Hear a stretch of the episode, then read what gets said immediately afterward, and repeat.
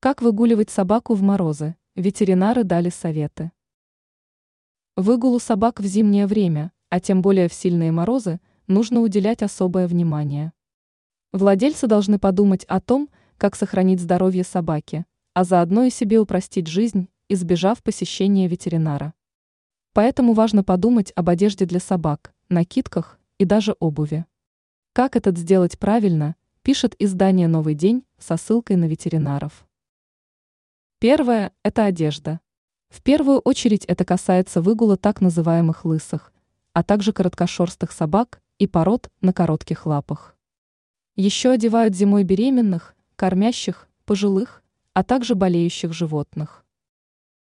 Второе – это травмы. Собаки любят копаться в сугробах, где с легкостью могут получить травму или пораниться об острый предмет.